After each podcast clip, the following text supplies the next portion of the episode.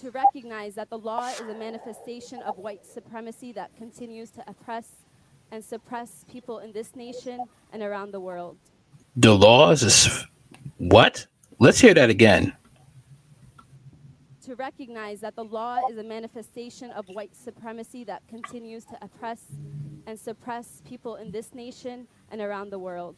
We have to understand something that uh, we need laws in order to be able to walk home safely in the daylight and in the night. We need the law to help us regulate businesses, even with divorce proceedings, even with when it comes to many things, whether owning a home, to keep landlords honest and to not deal uh, unethically with their tenants and banks. We need the laws to protect people from banks who want to do unethical things to people who trust them with their money. Okay. Yes, you have white supremacists who use, who made laws to harm non whites. But what you do is you make it a law against people who are for white supremacy to hurt non whites. That's what you do. You do not say the law is a manifestation of white supremacy. We joined this institution. We joined this institution to be equipped with the necessary legal skills to protect our communities, to protect the organizers fighting endlessly day in and out with no accolades, no cameras, no votes, no PhD grants, working to lift the facade of legal neutrality and confront the systems of oppression that wreak violence on them, systems of oppression created to feed an empire with a ravenous appetite for destruction and violence. Institutions created to intimidate, bully, and censor and stifle the voices of those who resist. In this moment,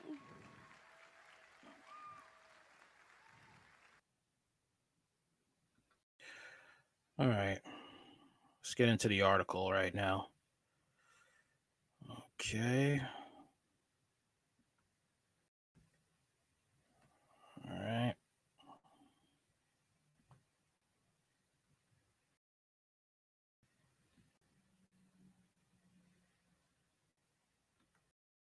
Commencement speaker slams CUNY law for supporting fascist NYPD oppressive systems. Here we go. A graduate speaking at the City University of New York's Law School commencement called for a revolution to challenge oppressive institutions in the U.S., name checking the fascist NYPD, military, immigration, and customs enforcement, and the prison system. Future lawyer Fatima Mousa Mohammed, a Queens native who was selected by the graduating 2023 class to speak during the May 12th ceremony praised CUNY for supporting student activism, but said the school will still fail students by supporting such institutions as the city's police department and the country's armed forces. Ah, boy. This is what you also, I'm going to say something that's pretty unpopular, but you have to be familiar with the term of cultural jihad, okay, which is when people who are Muslim go into other countries, learn the law, of that country that they're in and be able to manipulate the law to suit their faith. And that is why you see Sweden and many other Western countries falling into the grips of Islam. Okay, where they have no go zones and rape gangs and many other things. All right. This right here is just like she said, failed students by supporting such institutions as the city's NYPD, the police department, and armed forces. I'm sorry, but you need, like I said, I said it before, you need those systems in place to protect you from criminals, both foreign and domestic. Like many of you, I chose CUNY School Law for its accredited mission, law in the service of human needs, one of the very few legal institutions created to recognize that the law is a manifestation of white supremacy that continues to oppress and suppress people in this nation and around the world. CUNY Law initially removed Mohammed's fiery speech from YouTube, but it was later uploaded again after critics chided the public law school for silencing Mohammed, who also ripped Israel over its treatment of Palestinians. Now, I will say this Okay. Yes, white supremacy um, is in the police department and the military. Okay. But what she will not talk about is how in countries where she comes from, the Middle East, where her people also suppress non Arabs. Okay. She won't talk about that. All right. She won't talk about how her faith is very racist towards blacks. All right. And how they sell them in the market in the Middle East. All right. She won't talk about that. She'll talk about the, the Israel's treatment of the uh, horrible treatment of the Palestinians, the Israeli government, which is true. But she's leaving out the parts about what her people deem blacks who are part of her faith. We joined this institution to be equipped with the necessary legal skills to protect our communities, she continued, noting that she and her peers enrolled in the program to confront systems of oppression. Systems of oppression created to feed an empire with a ravenous appetite for destruction and violence. Institutions created to intimidate, bully, and censor and stifle the voices of those who resist, she said. Okay. Mohammed then lauded the school for supporting students who spoke out against Israel's treatment of the Palestinians. She said the graduating class of law students also fought for incarcerated clients with nearly zero institutional support, battled for others to get asylum, and went to court to reunite families torn apart by the city's administration for children's services. According to Mohammed, the class of 2023 was able to accomplish all of this in spite of racism, selective activism, and self serving interests of CUNY, which she deemed an institution that continues to fail us. CUNY's law, I'm sorry, the future lawyer slammed CUNY for continuing to train and cooperate with the fascist NYPD, the military. She also blasted the school for continuing to train Israeli soldiers to carry out that violence globally.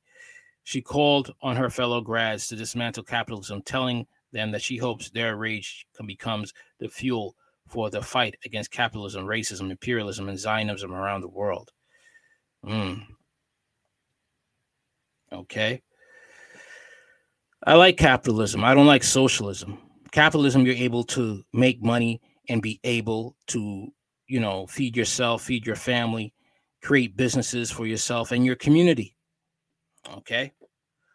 Unlike socialism, which is basically um, everybody's poor, and those the small amount are rich okay which is slowly being our our our reality especially in the western countries but like i said she's mentioned all this stuff but she is not talking about the supremacy of her faith and the jihads against the west and people who are not arab and who are not muslim she's not talking about that no one, one person will save the world. No single movement will liberate the masses. Those who bear the brunt of the ferocity of the violence, who those who carry the revolution, the people, the masses, those who need our protection, they will carry this revolution. She continued. Mohammed noted that a revolution was going was ongoing, but was not widely known. The revolution that lives so loudly despite not being televised. No longer are we going to capitulate to the oppressors. No longer are we going to put our hope in their depraved consciousness, she said. So then called for liberation in light of the murder of a black man like Jordan Neely by a white man on the MTA and claimed such killings were dignified by politicians such as New York Mayor Eric Adams and Senator Chuck Schumer.